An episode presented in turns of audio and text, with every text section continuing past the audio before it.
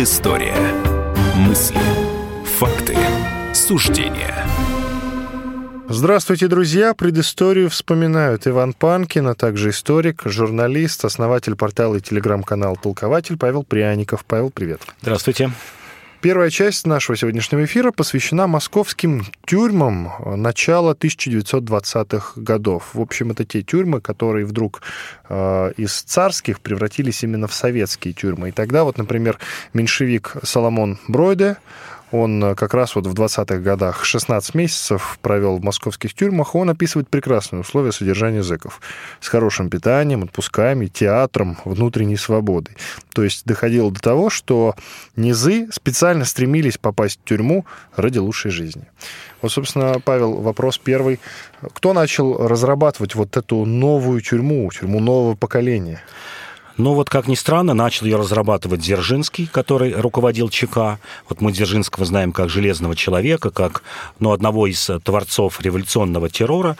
Ну и одновременно он был э, творцом гуманных тюрем и был творцом именно исправительных учреждений. Ведь в то время даже тюрьма начал называться э, другим словом – исправдом, исправительный дом.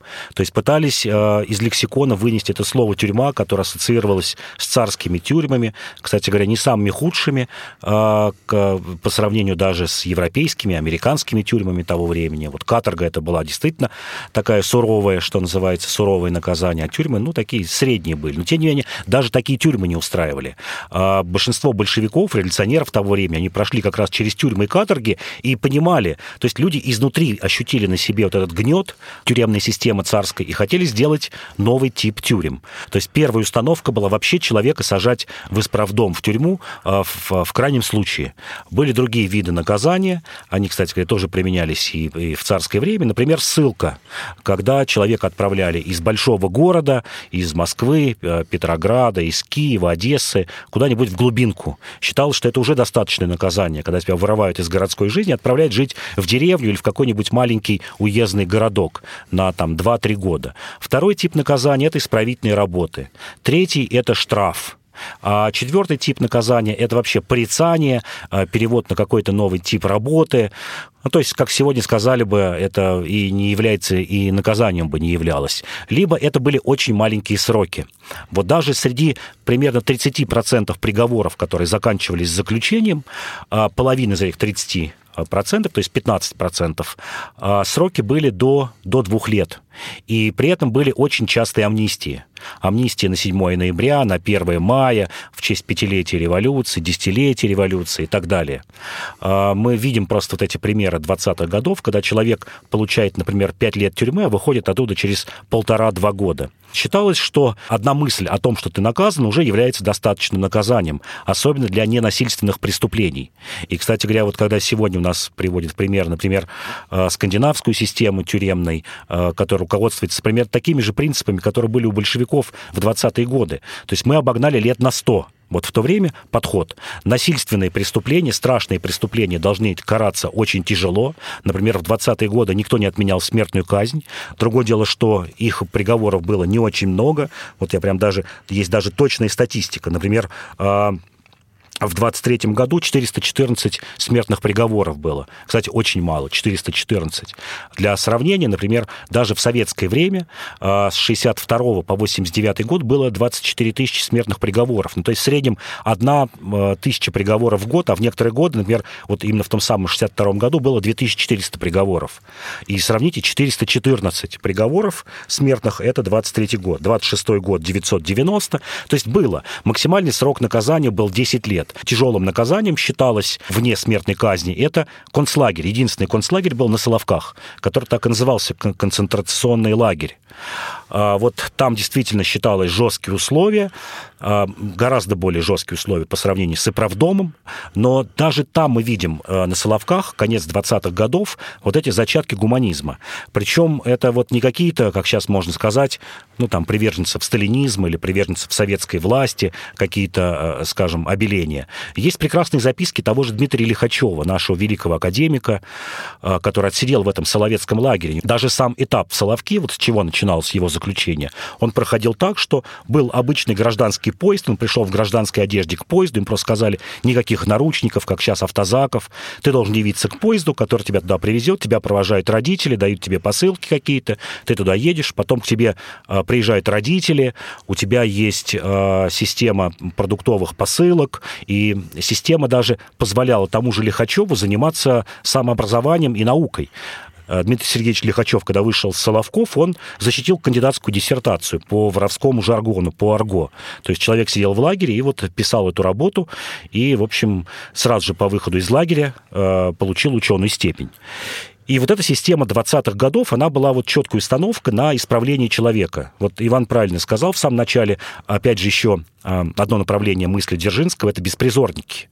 А, это исправление трудом, это система Макаренко, которая строилась на этом и прожила, кстати, примерно до 1937 года. Вот если гуманистическая система исправ домов, она начала заканчиваться в начале 30-х годов с индустриализацией, коллективизацией, то система исправления малолетних э, преступников, она прожила ну, до 1937 года, да, пожалуй, даже и до 41-го какие-то ее зачатки до войны. Это максимальная какая-то внутренняя свобода, самоуправление, обязательно зарплата. Вот здесь нужно обязательно сказать, что люди за свой труд в тюрьмах получали зарплату. И то, что Иван в самом начале сказал, что многие пытались попасть в тюрьму, действительно были такие случаи. А, совсем у низов, у которых вот не было куска хлеба, еды, работы, пытались попасть вот с каким-нибудь маленьким сроком, там 3-6 месяцев в тюрьму, для того, чтобы жить в ней и даже получать зарплату за работу, которая была бы в, в некоторых случаях больше, чем, чем на воле. Первые фотоаппараты ФЭД, Феликс Эдмундович Дзержинский, они появились как раз в колониях малолетних преступников. То есть вот по нынешним меркам это такой хай-тек. Вот как сейчас собирают айфоны, вот в то время собирали передовой такой продукт, фотоаппараты в таких колониях, малолетние преступники, ФЭД. Да, Феликс Эдмундов Дзержинский там как раз и делал. Сделали швейные машинки, а люди получали специальность, то есть обязательная установка была, чтобы ты вышел из колонии, получил при этом хорошее образование, получил э, рабочую специальность. И часто даже не просто рабочую, а высшую рабочую, после которой ты мог идти в вуз и там учиться, например, на инженера. Таких случаев очень много было. Это вот система хозрасчета, а, система, ну, я еще раз повторю, такого ненасильственного а, принуждения тебя к исправлению. То есть попал это в вот тюрьму, основы. тебе повезло.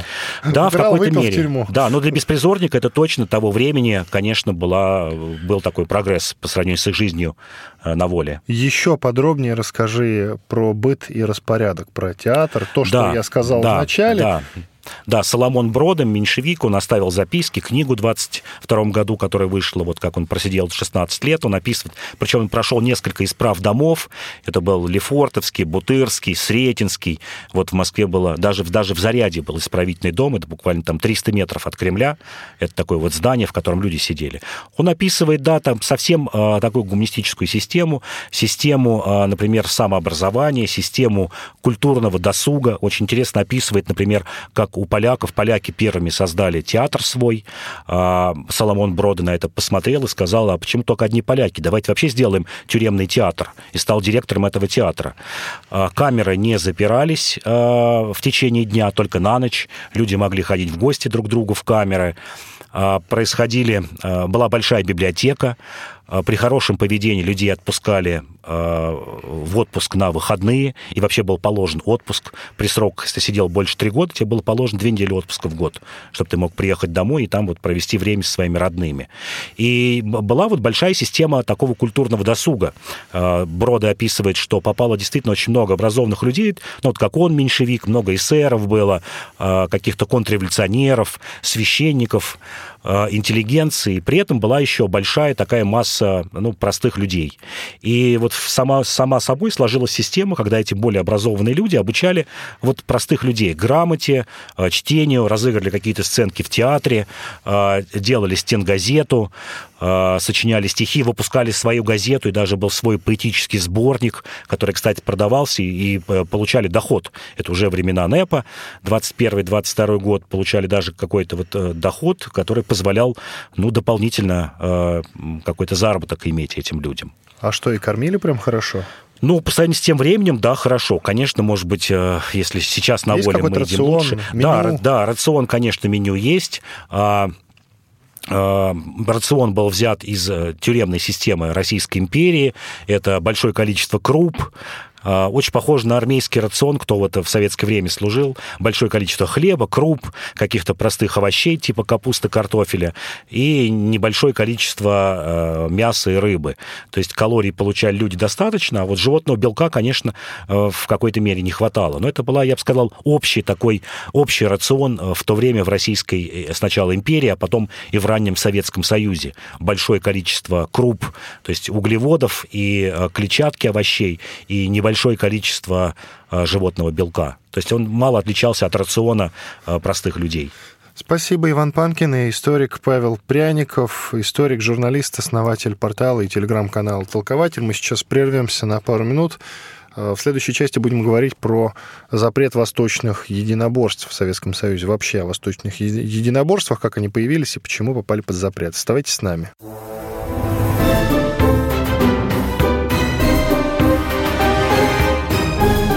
Предыстория. Мысли. Факты. Суждения. Товарищ адвокат! Адвокат! Спокойно, спокойно. Народного адвоката Леонида Альшанского хватит на всех. Юридические консультации в прямом эфире. Слушайте и звоните по субботам с 16 часов по московскому времени.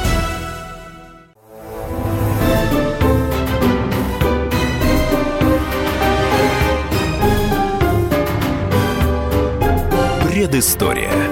Мысли. Факты. Суждения. В студии радио «Комсомольская правда» по-прежнему Иван Панкин и Павел Пряников, историк, журналист, основатель портала и телеграм-канал «Толкователь». Мы продолжаем вспоминать предысторию. Сейчас поговорим, как и было анонсировано, о восточных единоборствах в Советском Союзе. Почему они были запрещены, а главное, начнем с того, откуда они вообще в Советском, в Советском Союзе появились, в общем-то, да? А, кто, собственно, был популяризатором, скажем mm-hmm. так, наверное, да? да? В каком году вообще? Ну, вообще, восточные единоборства появились а, на самом закате а, Российской империи, на Дальнем Востоке, это 14-17 годы. Из них была создана на их основе система самбо, и это такая, я бы сказал, синтетическая Э, синтетический вид борьбы, который вобрал в себя множество видов единоборств. А вот э, чистые восточные единоборства, э, их появление датируется 1960-ми годами. И самым популярным среди них было карате – Карате появилось... Э, вообще с ним мир познакомился с карате довольно-таки поздно. В 1964 году на Олимпийских играх как раз японцы показали... Э, были показательные выступления японских каратистов, и весь мир захватила лихорадка восточных единоборств. И примерно тогда же начали появляться фильмы э, из Гонконга, из Японии с восточными единоборствами. Ну, наверное, все видели Джеки Чан 70-е, 80-е годы, вот популяризация этого жанра. Брюс Ли скорее, Джеки Брюс Чан Ли, позже. Да, да, Брюс Ли, да, Брюс Ли, Джеки Чан, да, уже позже, конечно, Брюс Ли. И весь мир заразился вот этой лихорадкой восточными единоборствами, в том числе и Советский Союз. Вот довольно-таки поздно. Нам всем кажется, что это, может быть, такая система недавняя. Нет. В Советском Союзе буквально 40, 45 э, лет. А, первые, ну, скажем так, документированные какие-то события, связанные э, с карате, это 1977 год. Открытие центральной школы карате, а, безумно популярный. А, еще раз вот свидетельство того, насколько были популярны восточные единоборства. Конкурс в эту в центральную школу карате был 200 человек на место. Вот чтобы туда попасть, заниматься. А, в 80-м году проходит первый чемпионат СССР, который вызвал огромнейший интерес. В это же время, ну вот люди моего поколения, тем более постарше, хорошо помнят выход фильма «Пираты 20 века». Это 79 80-й год, фильм, который произвел Стивен фурор. Младшим, в главных да, ролях. Да, э, Талгат Нигматулин угу. в главной роли, который, кстати, был чемпионом Узбекистана по карате. А э, тренером вот во всех этих кадрах, ну, таким э, каскадером был Тадеуш Касьянов, знаменитейший тренер по карате. Фильм вызвал фурор. Только в 80-м году его посмотрело 90 миллионов человек. Вот когда мы сегодня говорим о том, сколько фильмов э, в кинотеатрах смотрят людей. Вот 90 миллионов за один год, а всего посмотрело э, с 80 по 85 210 миллионов человек в кинотеатрах. Молодежь пошла э, в карате, стала серьезно увлекаться этим видом спорта. Э, такие цифры есть расхожие. Э, ну, я вот слышал, что 6 миллионов занимался. Это, конечно, немножко преувеличение, но только в секциях официально занималось э, к концу 80-го года 300 тысяч человек. И еще примерно неформально 2 миллиона. Вот всего где-то около 2,5 миллионов человек. Но это огромная цифра. Если вот посмотреть молодую аудиторию, мужчин, то, я бы сказал, ну, наверное, в то время каждый десятый хотел пойти и как-то занимался восточными единоборствами. И тут происходит неожиданный совершенно поворот. В конце 1981 года происходит запрет карате. А, на официальном уровне появляется уголовная статья, появляется статья в Уголовном кодексе за преподавание карате, которая давала до двух лет. И при этом она еще утяжелялась а, такой статьей, как незаконное предпринимательство. Ну, часто тренеры берут какие-то деньги, и было несколько показательных процессов над тренерами по карате. Вот тот самый Тадеуш Касьянов, о котором я говорил, который э, двумя годами ранее был ну, одним из таких главных действующих лиц в фильме «Пираты 20 века», вот он получил год и пять месяцев месяцев тюрьмы за преподавание карате. Ну, а было еще несколько случаев таких а, совсем, я бы сказал, вопиющих. Был такой тренер, тоже знаменитый, Валерий Гусев, который кроме э, карате еще преподавал ушу. Вот он получил 5 лет. 5 лет тюрьмы, самый, самый вот максимальную планку по этой статье. Ему приписали незаконную э, тренерскую деятельность по запрещенным восточным единоборствам и незаконное предпринимательство. Выяснилось, что он за три месяца со своих учеников взял 900 рублей платы за вот обучение карате. И э, вот эти две статьи дали 5 лет. И было несколько таких показательных случаев. Секции карате э, разогнали, понятно, занимались каким-то подпольным способом.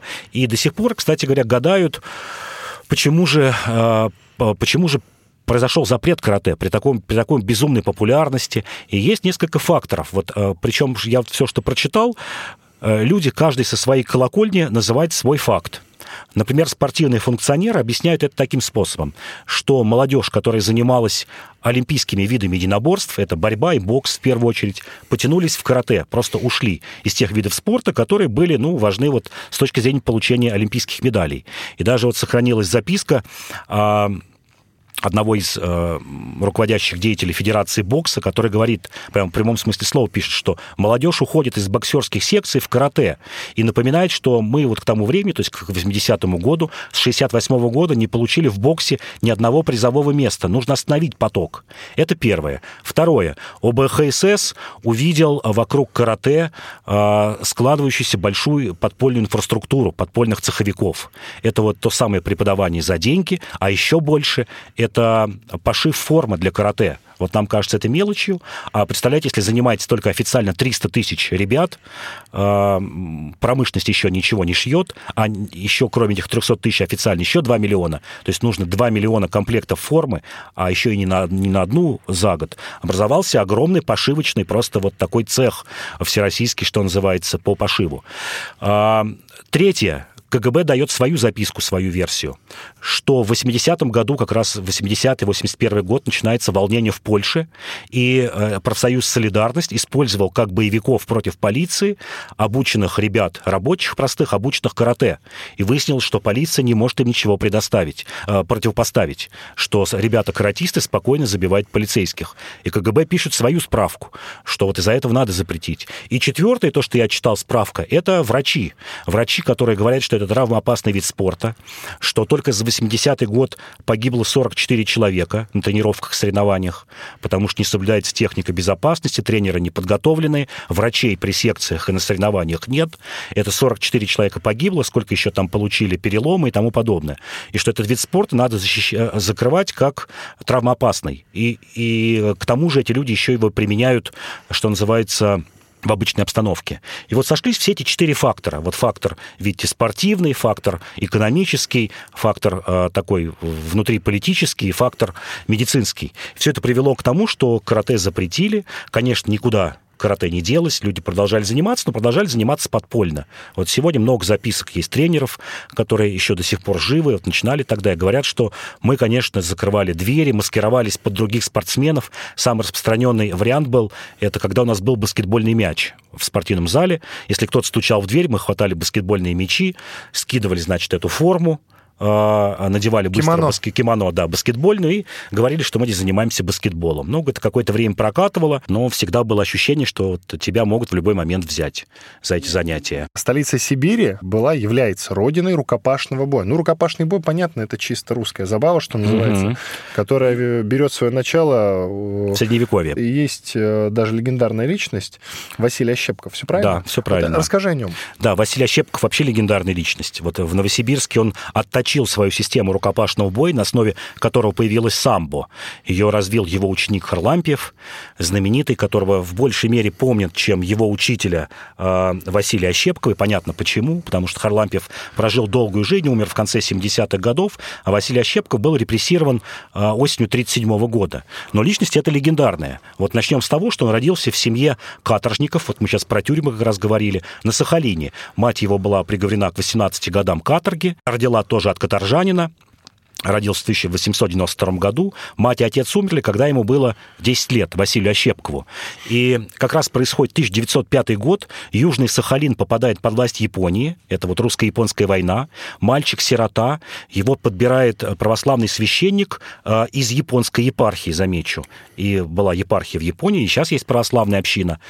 Отправляет его жить и учиться э, в Японию, мальчика, в Киото, в православную семинарию. При православной семинарии он начинает заниматься дзюдо, а, и получает, доходит до того, что в 13 году, ему в это время 21 год, он заканчивает семинарию, и он получает черный пояс, ну, в то время он как немножко по-другому назывался, высший дан в Японии под дзюдо, и становится третьим европейцем в мире, который и первым русским, который получает этот, этот пояс. Дальше больше. Человек прекрасно знает японскую жизнь, японский язык, вжился в японский образ жизни.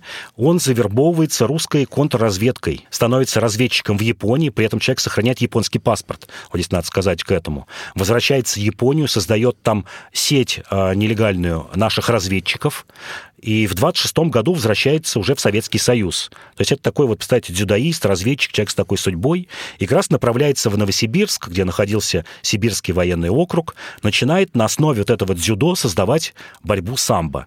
Начинает ездить по разным углам Советского Союза, со- собирать разные виды борьбы у разных народов. У горцев Кавказа, вот наш кулачный бой, то, что мы сейчас с Иваном в самом начале сказали, система кулачного боя. Естественно, дзюдо, который он прекрасно знал. Еще раз повторю, это три человека в мире было, как Ощепков, а, которые владели в то время так дзюдо. И вот на основе этой борьбы, вот таких единоборств создает э, самбо, самооборона без оружия. Причем их было два вида. Одно боевой самбо, это для правоохранительных органов, и спортивный самбо. Ну что ж, спасибо. Прервемся на пару минут, после этого продолжим. Уже на другую тему будем говорить. Иван Панкин и Павел Пряников в студии.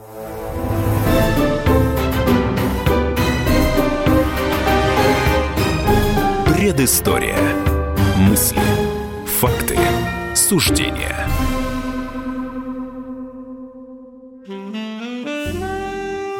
Бутылка «Шато Марго» 1787 года.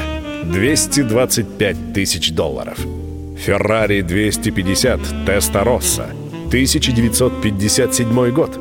12 миллионов долларов.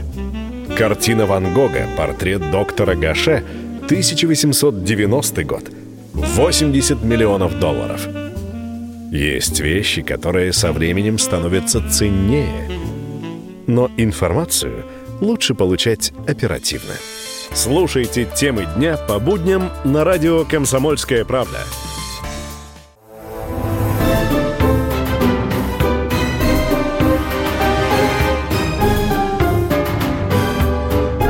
Предыстория. Мысли, факты, суждения. Студии радио «Комсомольская правда» по-прежнему Иван Панкин, а также историк, журналист Павел Пряников, основатель портала и телеграм-канала «Толкователь».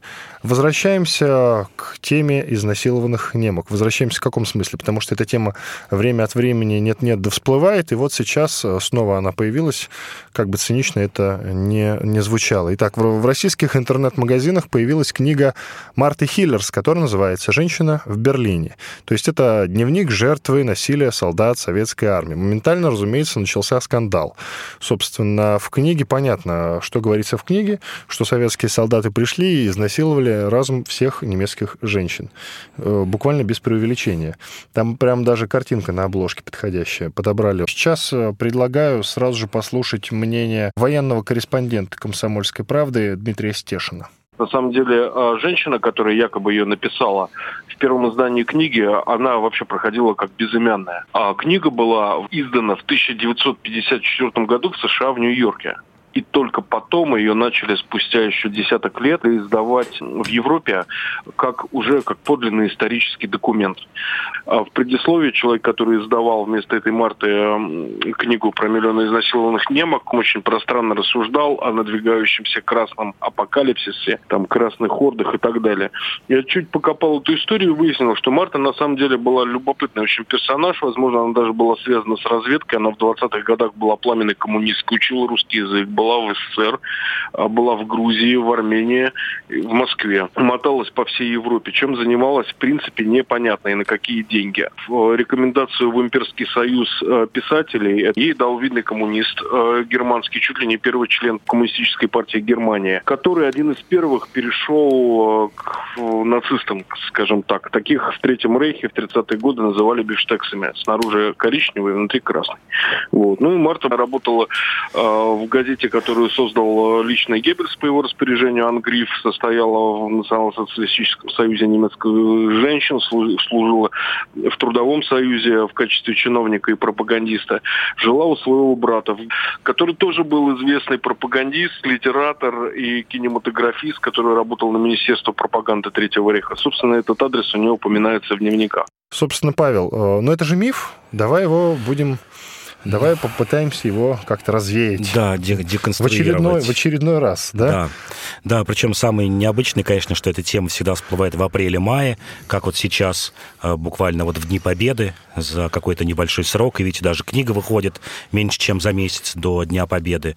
И э, получается, что это какой-то главный укор советской армии и э, Красной армии, Советскому Союзу, которая освободила мир. Мы часто говорим об этом, конечно, именно Советский Союз в основной своей массе освободил мир от нацизма. И получается так, что это, ну, какая-то шпилька вставляется всегда, что вот были и у вас перегибы. А, что здесь можно говорить? Такие вещи, конечно, должны основываться на документах. А, вот в последнее время, что, кстати, у Энтони Бивера, который «Битва за Берлин», он, скажем так... Английский среди... историк, мы про него как-то да, рассказывали да, в одной вот, из передач. Да, вот среди больших историков это пошло с него, что он подсчитал, что 2 миллиона изнасилованных немок было. Но историк не должен поступать, э, подсчет, проводить такие эмпирические подсчеты на основе какого-то одного факта. Он там взял один госпиталь, посчитал, что сколько в этом госпитале э, немок, роженец записали, что родили от русских, у него получилось, что из 500, по-моему, 40 человек 12 э, немок записали, что родили от, от русских. То есть это ну, 2-3%. Он это перенес механически на всех женщин, э, включая тех младенцев, кому один год, и включая старушек, которым было 80 лет, и вывела цифру 2 миллиона. И она теперь кочует в течение 25 лет каждый год из одного источника в другой. Я вот просто вам рассказываю, откуда эта цифра взялась, что вот 2%. Причем не обязательно это а, немки, которые были изнасилованы, которые просто записали в графе отца, что отец является русским, а, что часто бывало в большинстве случаев и какое-то добровольное, может быть, сожительство. Но вот такой механический перенос, и получилось 2 миллиона немок. А на этот счет есть документы с обеих сторон. Есть документы оккупационных властей а, США, Англии, Франции и а, Советского Союза, наказание за изнасилование, есть донесения местной полиции, есть воспоминания 50-х годов в той же самой Германии. И по этим документам, конечно, никаких двух миллионов изнасилованных немок не получается. Для начала я вообще хотел бы сказать, как выглядела советская армия в, в те годы, которая вошла в Германию. Вошла она в Германию, напомню, прямо в начале 1945 года. Это была еще и Восточная Пруссия, которая являлась частью Германии, и нынешняя Западная Польша, то, что называлось Силезия. А, был строжайший приказ Сталина от начала января 1945 года пресекать любые попытки мародерства и а, плохого обращения и изнасилования. Этот приказ был повторен 20 апреля 1945 года, когда уже вот значительная часть Германии была занята а, нашими войсками. Эти все случаи фиксировались.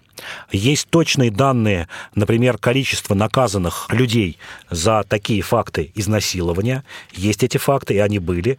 И вот, например, с 22 апреля по 5 мая 1945 года наша, ну, такая военная прокуратура завела 72 дела. Вот за две недели, пока были в Германии, было 72 дела по изнасилованиям. И это говорит, во-первых, о том, что государство и, в, и руководство Красной Армии, РКК, а, придавало этому большое значение, не было укрывательства этих случаев, эти случаи фиксировались, это первое. А второе, что за них были строгие а, наказания, начиная от расстрела, если это было военное время, и заканчивая штрафными ротами и большими сроками наказания. А, безусловно, любая армия, основой ее является дисциплина. Если есть таких два приказа, как я сказал уже, январь 45 года и апрель 45 года о недопустимости таких действий, и не только изнасилования, вообще жестокого отношения с а, людьми на оккупированных территориях, это ясно, что армия обязана исполнять этот приказ. Основа армии – это дисциплина. Если вы позволяете нарушать приказы, какие бы они ни были, по изнасилованиям ли, по воровству, по неотданию чести офицеру, по каким-то еще дисциплинарным поступкам, армия начинает разваливаться. Об этом знает об этом знает любое руководство армии, не только Советского Союза, но и США, Германии, э, Франции, любых стран, Италии. А если вы закрываете глаза на эти преступления, дальше начинается вал других преступлений, потому что солдат знает и думает, что если мне сегодня разрешили изнасиловать, завтра закроет глаза на то, что я кого-то обворовал, а послезавтра закроет на то, что я пошлю на три буквы своего командира и уйду пьянствовать из части, ничего мне не сделает. Вот за этими э, маленькими э, упущениями начинается вот такой вал э, разных нарушений. Далее. Есть документальные свидетельства, мы все же будем на них опираться. Э, об изнасилованиях. Они действительно были. И об этих изнасилованиях говорят все три стороны. Это оккупационные власти союзников, Советского Союза и самих немцев. Изнасилования были, но основная часть приходилась, вот такой троеточие, знаете, на кого? На репатриированных людей, которые находились в Германии. Я бы хотел уточнить, если да. можно, да. Многие историки действительно утверждают, что изнасилования и другие преступления по большей части совершались не бойцами Красной Армии, здесь двойное подчеркивание, а только что освобожденными из концлагерей бывшими красноармейцами и гражданскими – когда-то угнанными в Германию. Они в ожидании отправки на родину были не подконтрольны командованию. Там вообще была достаточно пестрая толпа репатриантов. Они сбивались в банды и начинали грабить местных, отыгрываться за, соответственно, те унижения, которые им пришлось пережить. А поскольку это происходило в зоне ответственности советских войск, все это перекладывалось на наших военнослужащих. Именно, так. именно. И не только из концлагерей, но еще огромное количество так называемых восточных работников, ОССИ, людей, которые были угнаны на работу в Германию. Причем угнаны на работу не только с территории Советского Союза, но и из других стран. И здесь мы вот можем даже, а, я могу привести а, впечатление английских а, военных комендантов, которые говорили о западной части Германии оккупированной. Они тоже об этом упоминают и говорят, что самыми жестокими насильниками по отношению к немцам, не только к немкам, а вообще ко всему немецкому населению были две группы лиц. Это как раз интернированные поляки и французы, военнопленные Франции, Польши и э, люди, угнанные из этих стран на работы. Вот именно то, что Иван сейчас в свою цитату сказал о том, что эти люди мстили за унижение, которые понесли э, в годы нахождения в Германии. Ну и я предлагаю сейчас послушать комментарии историка и журналиста, профессора РГГУ Николая Сванидзе. Слушаем. Когда колоссальная армия заходит в чужой город в конце войны, страшной, когда были проявления жестокости со стороны тех, в чей город вошли. Естественно, были случаи мародерства, разумеется. Странно было бы, если бы миллионная армия заходит в город и не нашлось бы мародеров и насильников. Что, все святые, что ли, ангелы? Конечно, были случаи мародерства и немало. И мародерства, и насилия. И расстреливали за это. Иногда целыми подразделениями, ротами расстреливали. Нельзя сказать, что вся армия занималась мародерством и насилием. Разумеется, нет. Но в армии были разные люди. Были люди, которые мстили своих родных и близких, были просто насильники по характеру и мародеры. Был приказ Жукова по борьбе с мародерством. Неоднократные были случаи расстрелов. Мой отец рассказывал, который брал Будапешт, в частности, что конная часть ворвалась наша кавалерийская в женский монастырь и устроила там насилие, и сотню кавалеристов наших расстреляли за это. Боролись, боролись жестко с, с мародерством, но не всегда могли с ним справиться. Конечно, это имело место, разумеется. Это не секрет. Николай Сванидзе, историк, журналист, профессор РГГУ. Павел, что ты думаешь по поводу слов Николая Сванидзе? Ну, я думаю, что частично это действительно правда. Конечно, опять же, не тот масштаб, о котором говорит Николай Карлович. Это, конечно, не сотни тысяч, не сотни. А, я вот приводил пример а, уже, что с 20 апреля по 5 мая это было 74 случая. Счет, скорее, все же шел на сотни в общей сложности, но не на десятки тысяч, и не, тем более не на сотни тысяч. Спасибо, Иван Панкин и Павел Пряников. Прервемся на пару минут, после этого продолжим.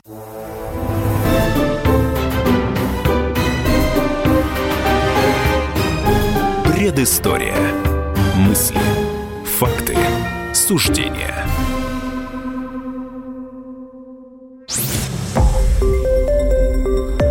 Радио «Комсомольская правда».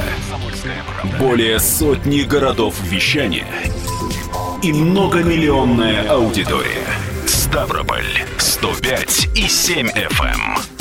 Севастополь 107 и 7 FM. Калининград 107 и 2 FM. Эм. Москва 97 и 2 FM. Эм. Слушаем всей страной.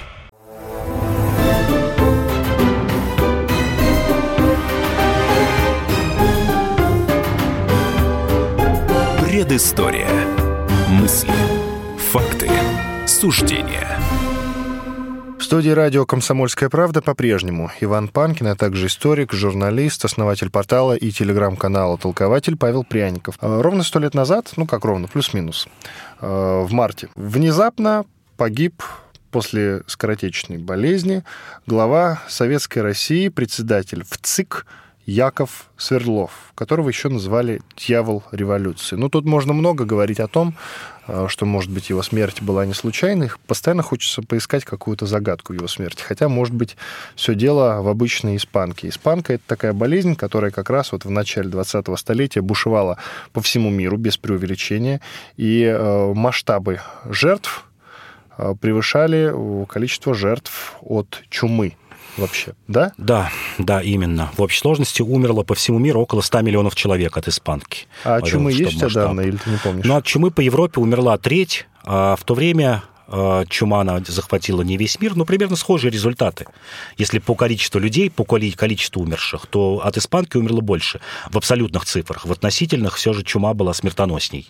Ну что ж, э, теперь про Светлова. Э, итак, с чего вдруг заболел? Давай несколько версий перечислим. Я уверен, что ты поизучал несколько. Да, да. Ну, заболел, потому что ездил на юг России, ездил на фронты гражданской войны, агитировал, разговаривал и заболел испанкой. Что такое испанка? Это такая тяжелая форма гриппа.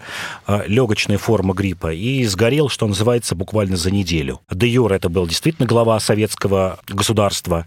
Ну, даже таких людей тогда не могли вылечить, потому что не было антибиотиков, не было никаких других средств лечения. То есть здесь все более-менее прозаически, все просто. Скорее это говорит о том, что даже небожители, высшая номенклатура того времени не были защищены от таких простых бытовых видов э, смерти. То есть любой действительно мог умереть от такой вот простой всего лишь инфекции. Я бы хотел подчеркнуть, что умер э, Яков Сверлов в 33 года. Э, это вот еще говорит, вы вдумайтесь, в 33 года человек был, хотя уже даже в 32 года стал э, де юра руководителем советского государства. Это еще раз говорит, насколько молодым было руководство Советской Республики. Я напомню, что Ленин свое прозвище «Старик» получил в 1912 году, когда ему было 42 года. И действительно, вот в тот момент, когда умер Свердлов, это 49-й, а его Ленину был 49 лет, он среди большевиков был, ну, фактически самым старым, стариком, 49 лет. Это говорит о молодости. А еще о Свердлове говорит такой хороший факт, что из своих 33 лет он 12,5 лет провел в ссылках и в тюрьмах. И если отбросить э, возраст, ну, такой э, младенчества, детства, то получается, что у человека лет 6-7 было какой-то активной, активной жизни вне тюрем и ссылок, из-за которой он успел сделать а, огромное количество дел.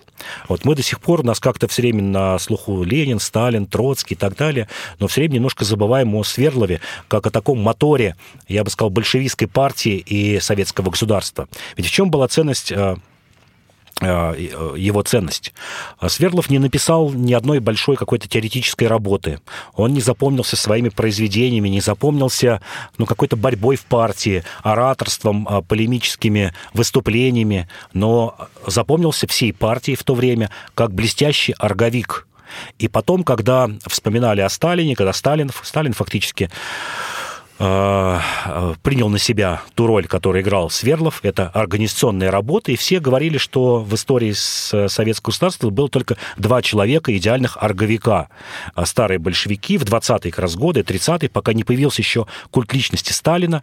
Э, Сталину отдавали должное и Троцкий, и Зиновьев, и Камень, все его противники, именно как орговику. Вот есть такое советское слово «орговик». Человек, который занимается организационной работой, рутинной работой, такой, возможно, неинтересной, монотонной, но который делает ее блестяще. В чем, что, что входило в, э, в обязанности орговика? Это подбор кадров, это выпуск э, газеты, это материальная основа деятельности партии, то есть это сбор э, членских взносов, каких-то денег, это разбирательство тяжб внутри партии.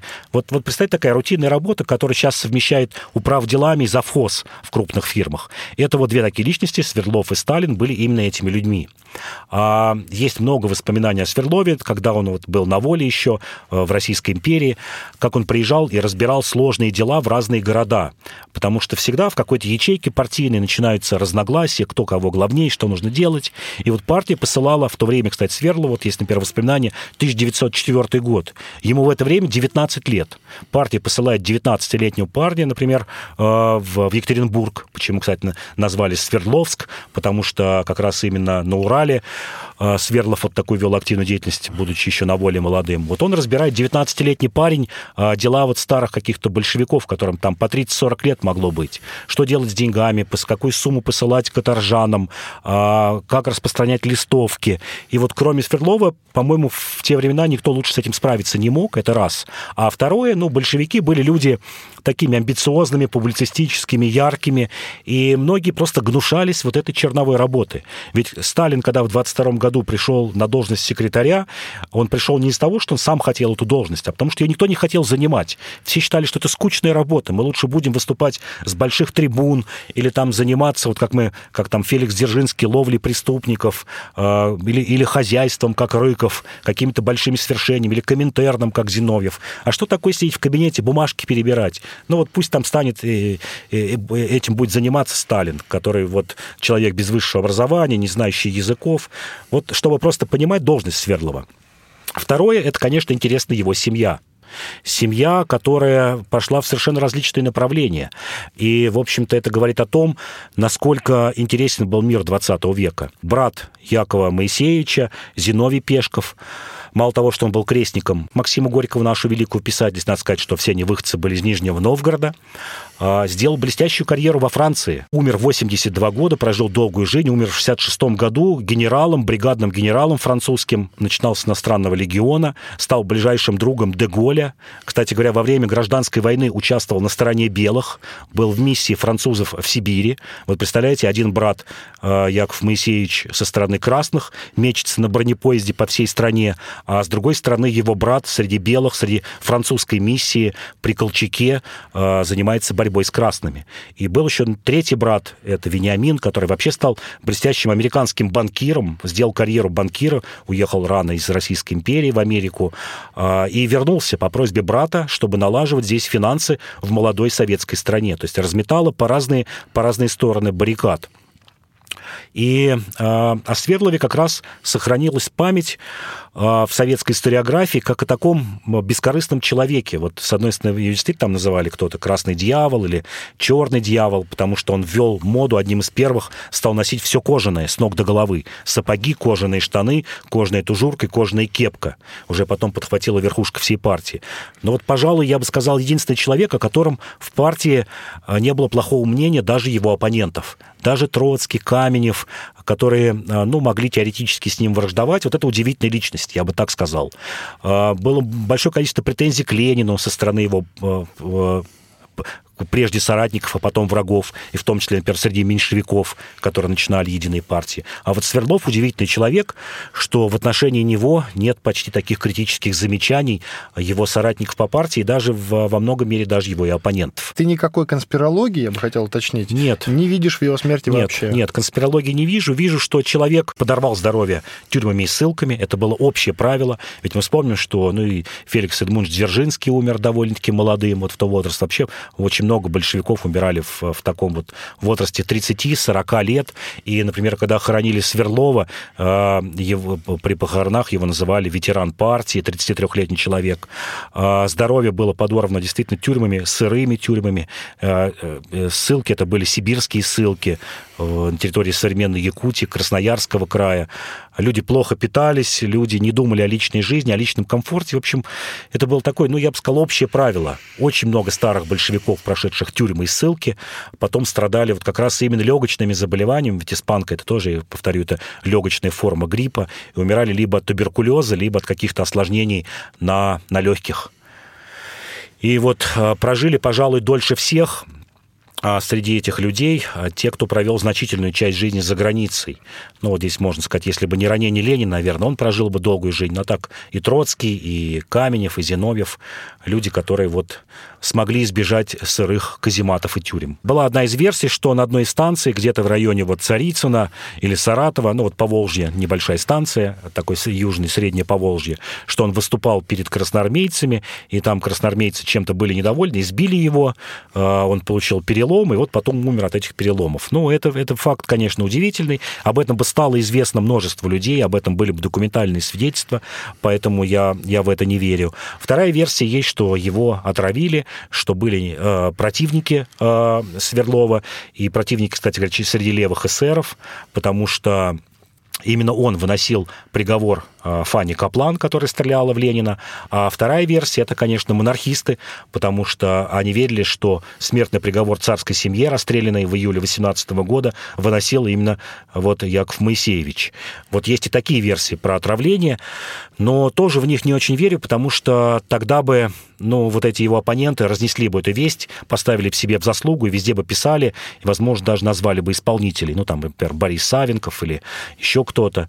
Все же такие версии немножко неправдоподобные, но они живут, живут потому, что общество было закрытое, общество а, было не такое информационное, как сегодня, и вокруг а, любых смертей, любых каких-то таких значительных событий всегда происходили вот такие домыслы. Спасибо. Иван Панкин и Павел Пряников, историк, журналист, основатель портала и телеграм-канала «Толкователь». Оставайтесь на радио «Комсомольская правда». До свидания. До свидания.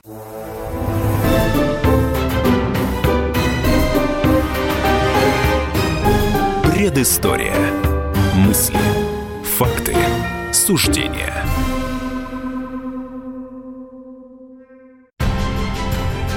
Будьте всегда в курсе событий. Установите на свой смартфон приложение «Радио Комсомольская правда». Слушайте в любой точке мира.